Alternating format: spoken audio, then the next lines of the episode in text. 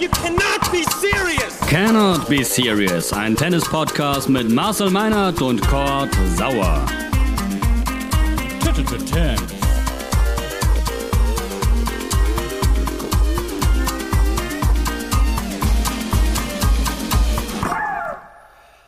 22.02.2022, Folge 55, Cannot Be Serious. Moin Marcel Meinert, hast du den Schnaps dabei?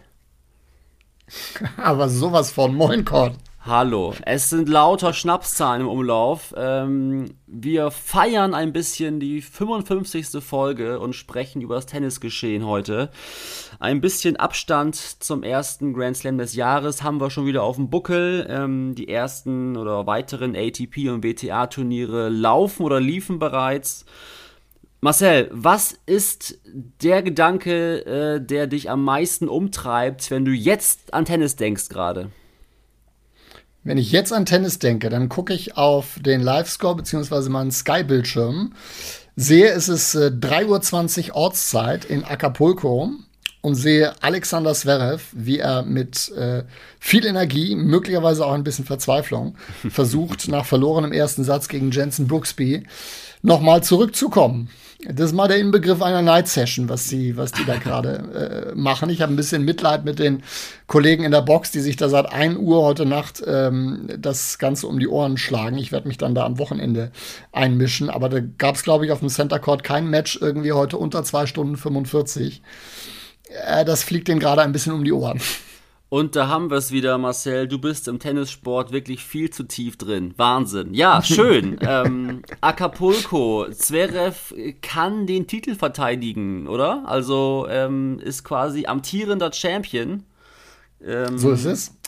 Was, ja, Klassikerfrage eines Unwissenden. Was traust du ihm dort zu? Also ich, ich weiß, dass dieses Turnier dort wirklich sehr, sehr gut besetzt ist. Ich glaube, von den Top 6 sind fünf dabei, ne?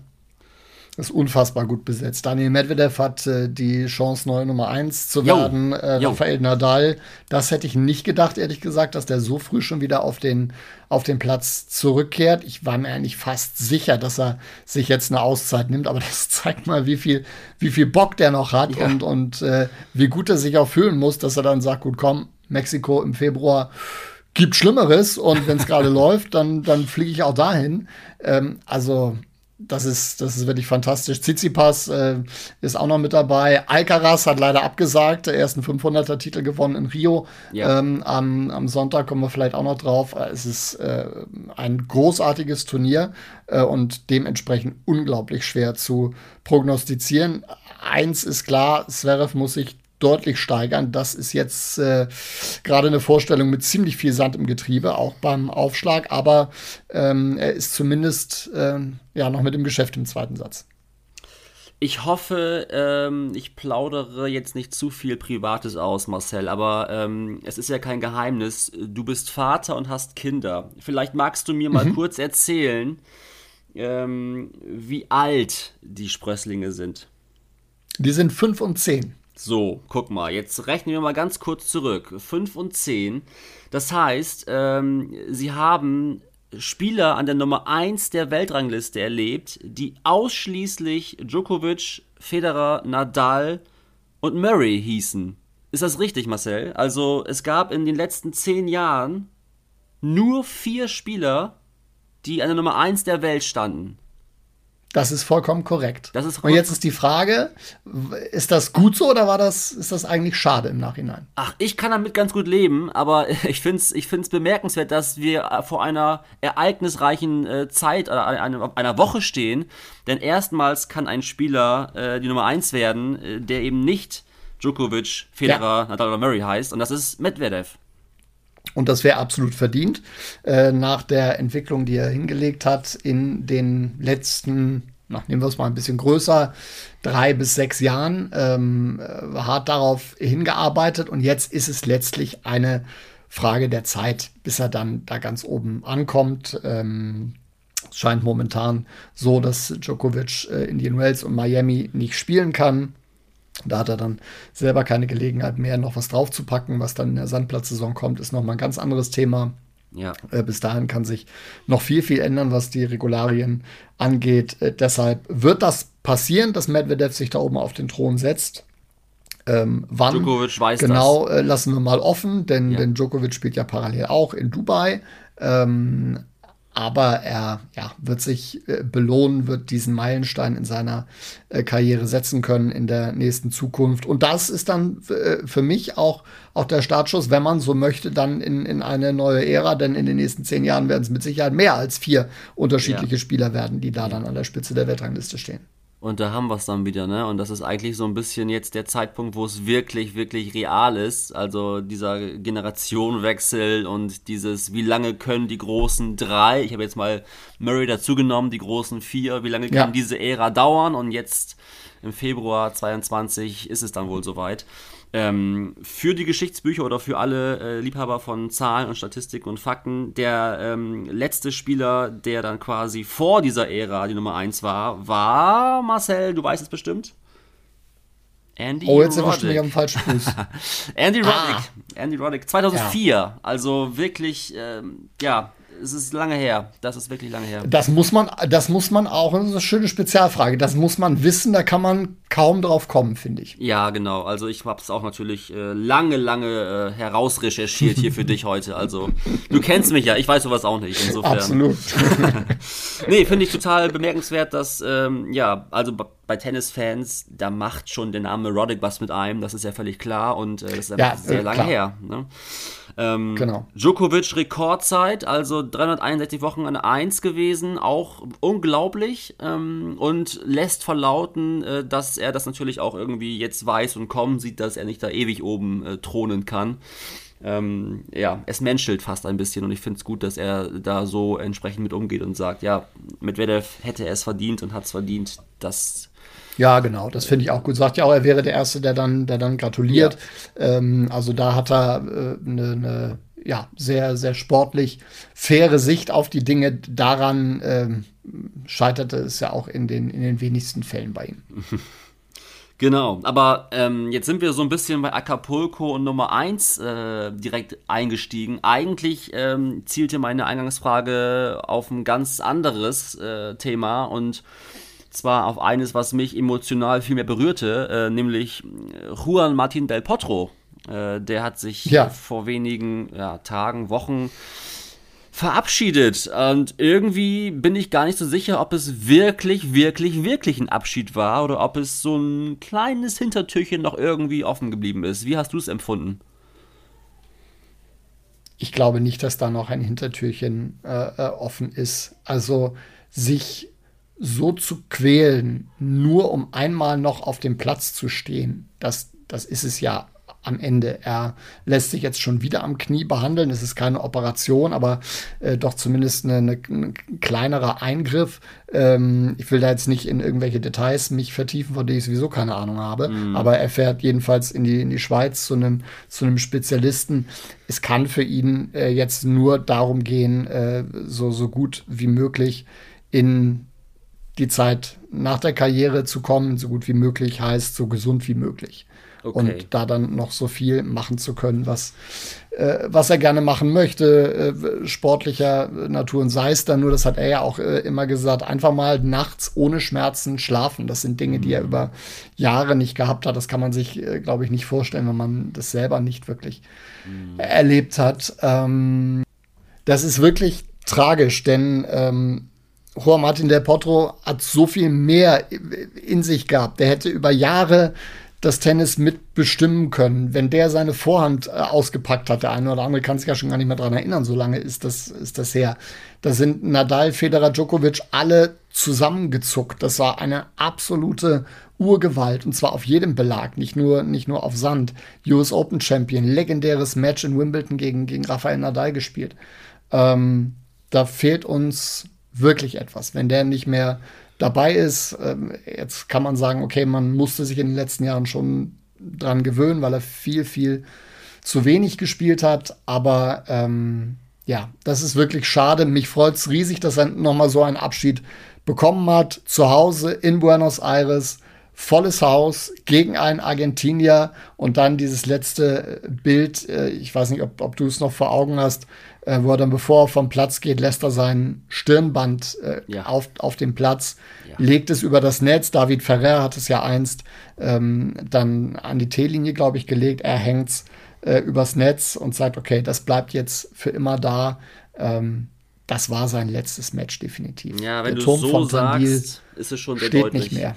Ja. Schade großer Typ. Wenn du es so sagst, da ist schon äh, der Deckel wohl drauf. Aber ich hatte mein, mein Fünkchen Hoffnung aus der Info gezogen, die du jetzt eben auch schon angesprochen hast. Ähm, der lässt sich jetzt quasi direkt nach diesem Abschied ja. in der Schweiz behandeln, bei einer Spezialklinik, wo eben auch andere sehr große TennissportlerInnen ja. behandelt wurden und wo ich dann als, als Fan denke, also der, der versucht es auf jeden Fall nochmal irgendwie so hinzubiegen, aber du hast völlig recht, der will nur in Ruhe ja. pennen. Also ja, äh, genau. ist, ist nicht mehr mit Sport, okay. Das, das ähm, war es jetzt an der Stelle. Ich, ich schlage eine ne Brücke, die du mich hier hin, hinlegst. Ähm, Vorhand hast du gerade äh, erwähnt bei Del Potro. Ähm, hast du vernommen, äh, dass Fabio Fonini so ein bisschen gegen die junge Generation gestänkert hat und gesagt hat, also diese, dieses Spiel der, der neuen Tennisspieler ist nicht mehr meins und äh, nimmt er auch die Vorhand mit da rein? Also passt ihm ja. nicht?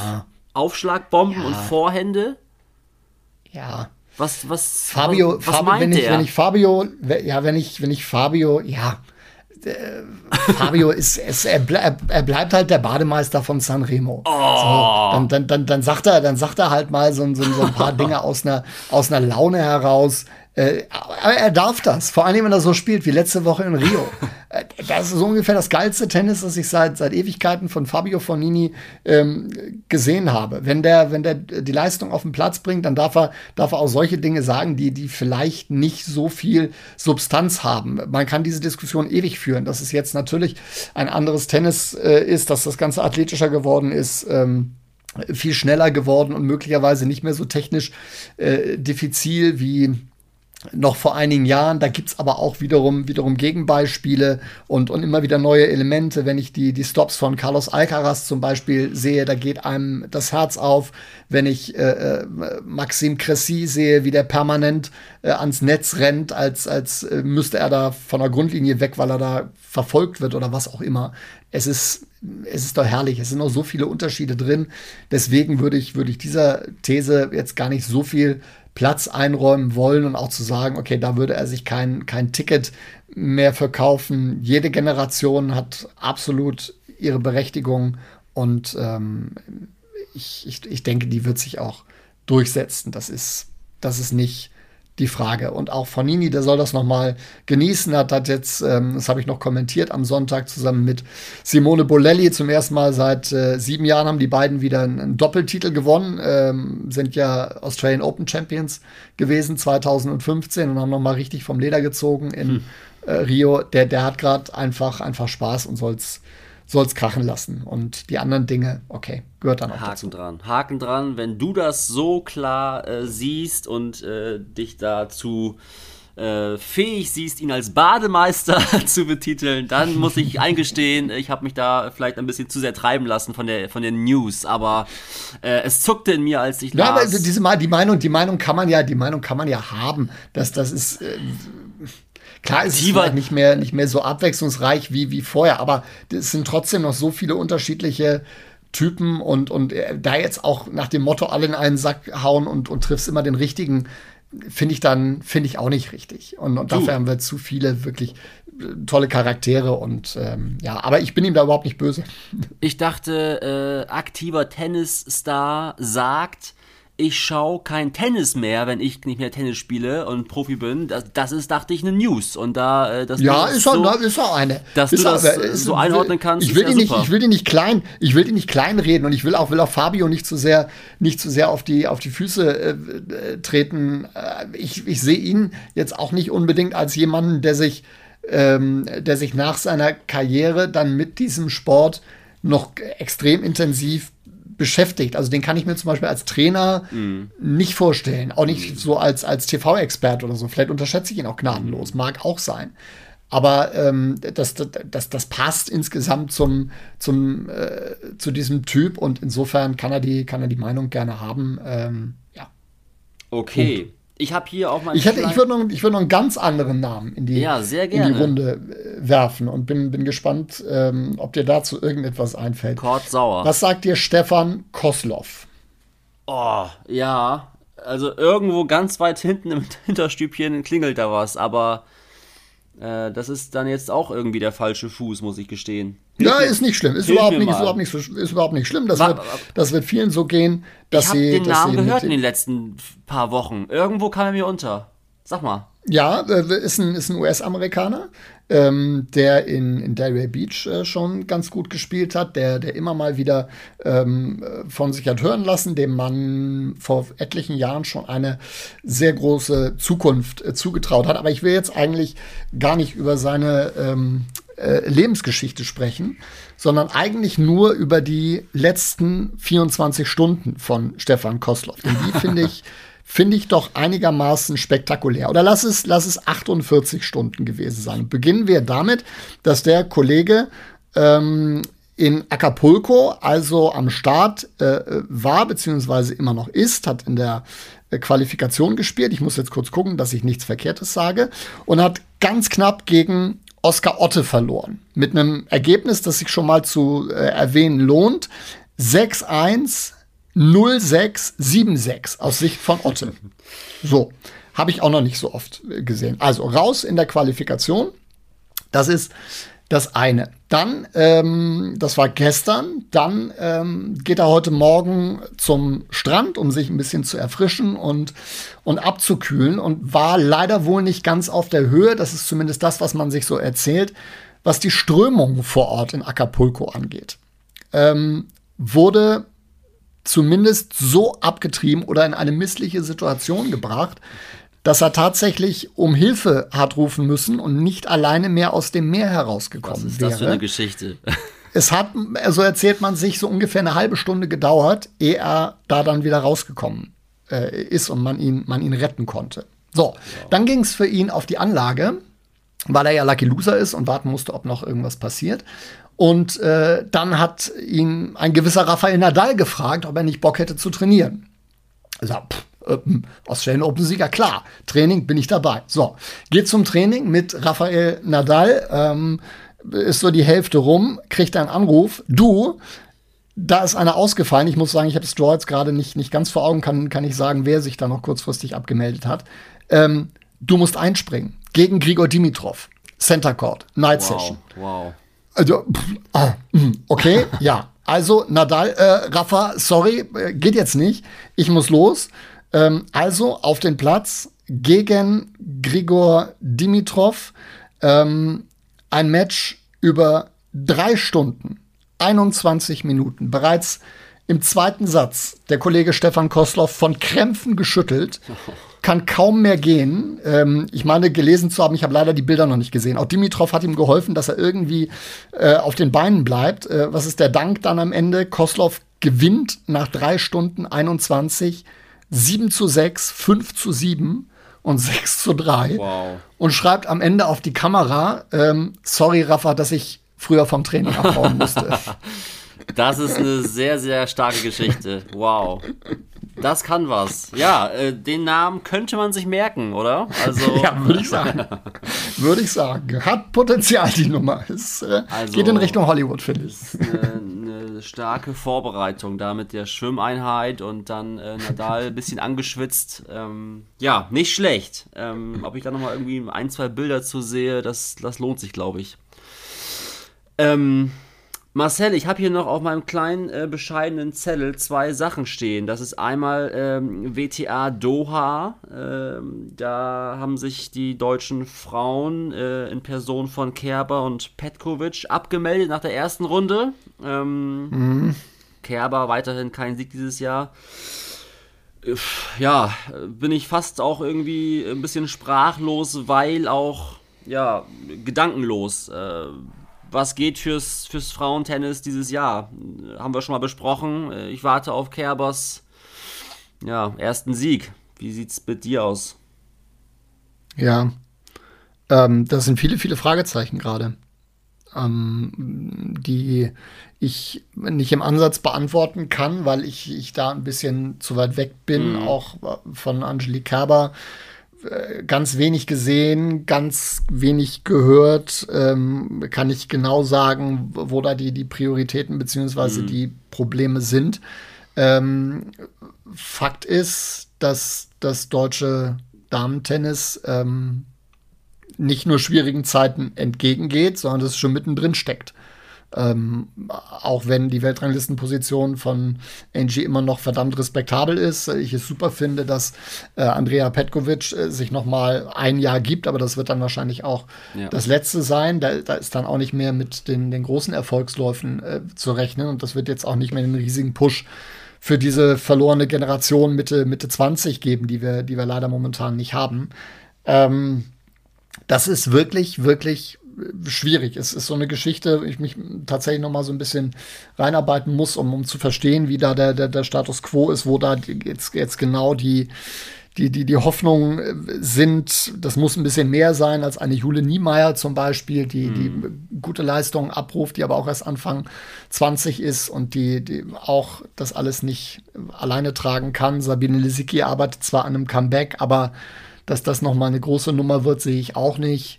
Ähm, sehr, sehr schwierige Ausgangsposition ja, momentan. Ja, finde ich auch. Und es äh, fällt mir aber, wie du schon sagst, ebenfalls sehr schwer, weil man eben dann doch weit weg sitzt und sich kaum irgendwie da anmaßen kann, irgendwas zu einzuschätzen oder zu beurteilen. Ähm, was ich mir aber hingegen äh, beurteilen und einschätzen kann, ist, dass ich finde, dass John Isner auf irgendeinem, auf irgendeiner Rekordjagd ist oder auf irgendeinen Auftrag besitzt. Ähm, der hat schon wieder äh, für einen Eintrag in die Geschichtsbücher gesorgt. Mitbekommen, Marcel? Längster Tiebreak der ATP-Geschichte.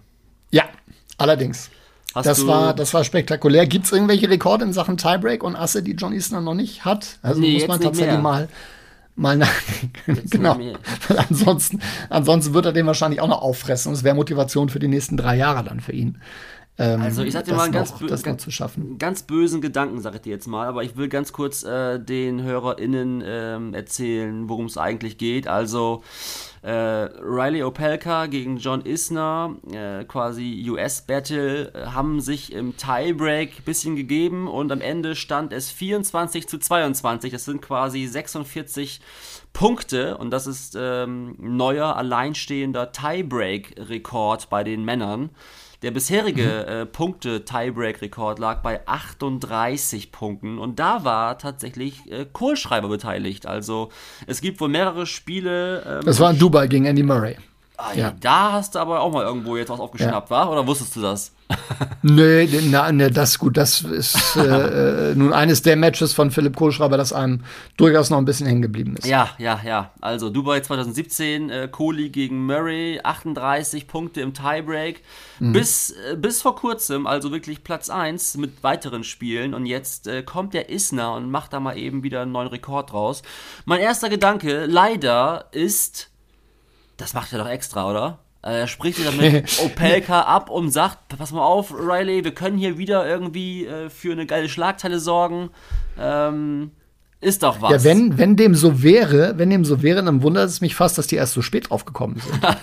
Weil, also wenn es ja. zwei hinkriegen, dann die beiden. Und die haben auch nun schon mehr als eine Handvoll Tiebreaks gegeneinander gespielt in ihren ja. bisherigen ja. Duellen. Also wenn, wenn die, wenn die richtig ins Rollen kommen, dann passiert da beim Return gar nichts. Dann, dann knallt's einmal links und einmal rechts und äh, dass dann die Ausgangsposition ganz gut ist für, für so einen Rekord-Tiebreak, zumindest deutlich besser, als wenn Andy Murray und Philipp Kohlschreiber gegeneinander spielen. Ähm, das, das kann ich mir, das kann ich mir schon gut vorstellen. Also äh, ja, äh, mit Absicht recht. ist natürlich schwierig, denn du willst am Ende immer noch gewinnen, aber äh, wenn ich es zwei zutrauen würde, dann in der Tat den beiden. Point taken. Ich sehe schon irgendwo eine Welt, in der äh, das was ist, was ein Tennisprofi reizt. Also nicht vergessen ja. zu werden, der es vielleicht nicht geschafft hat, äh, den Trophäenschrank komplett voll zu stapeln, sondern mit äh, spektakulären Spielen, an die man sich erinnert als Fan.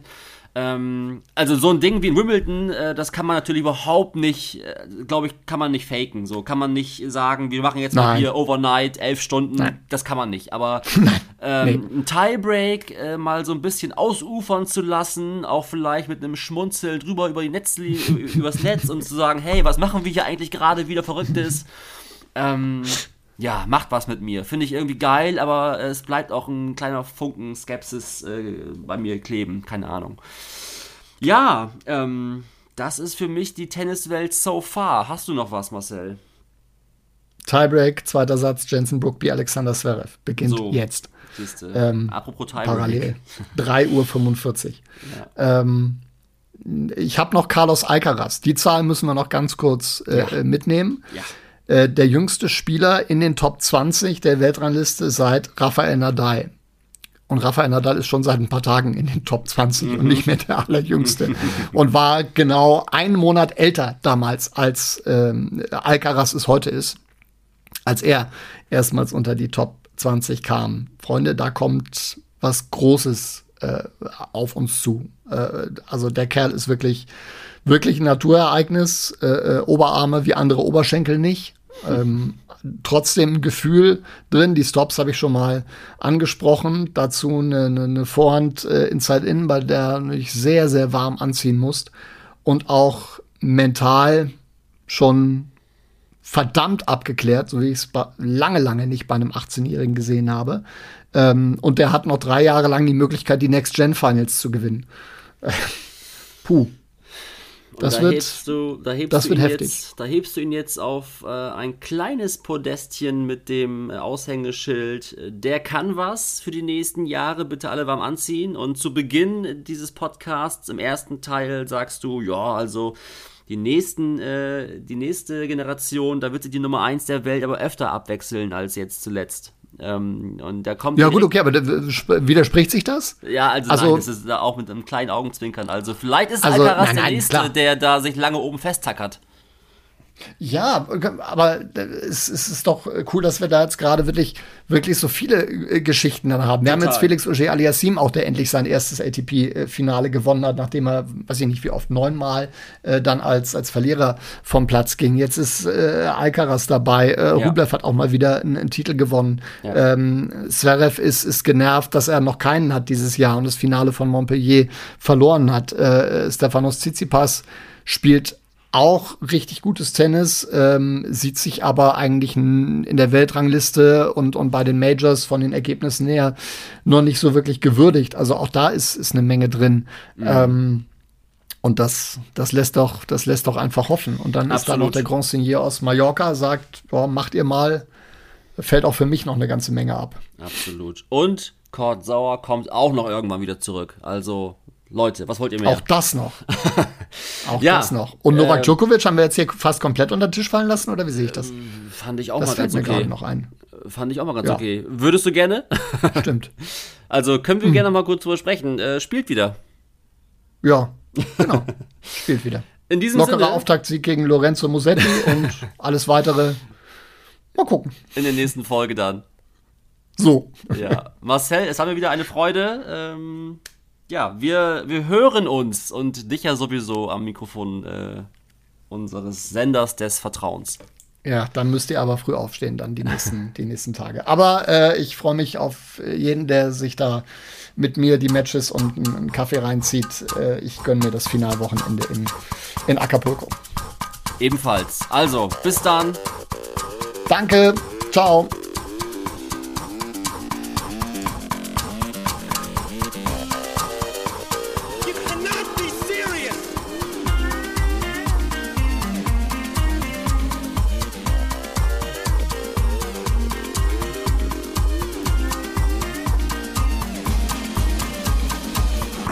to terms.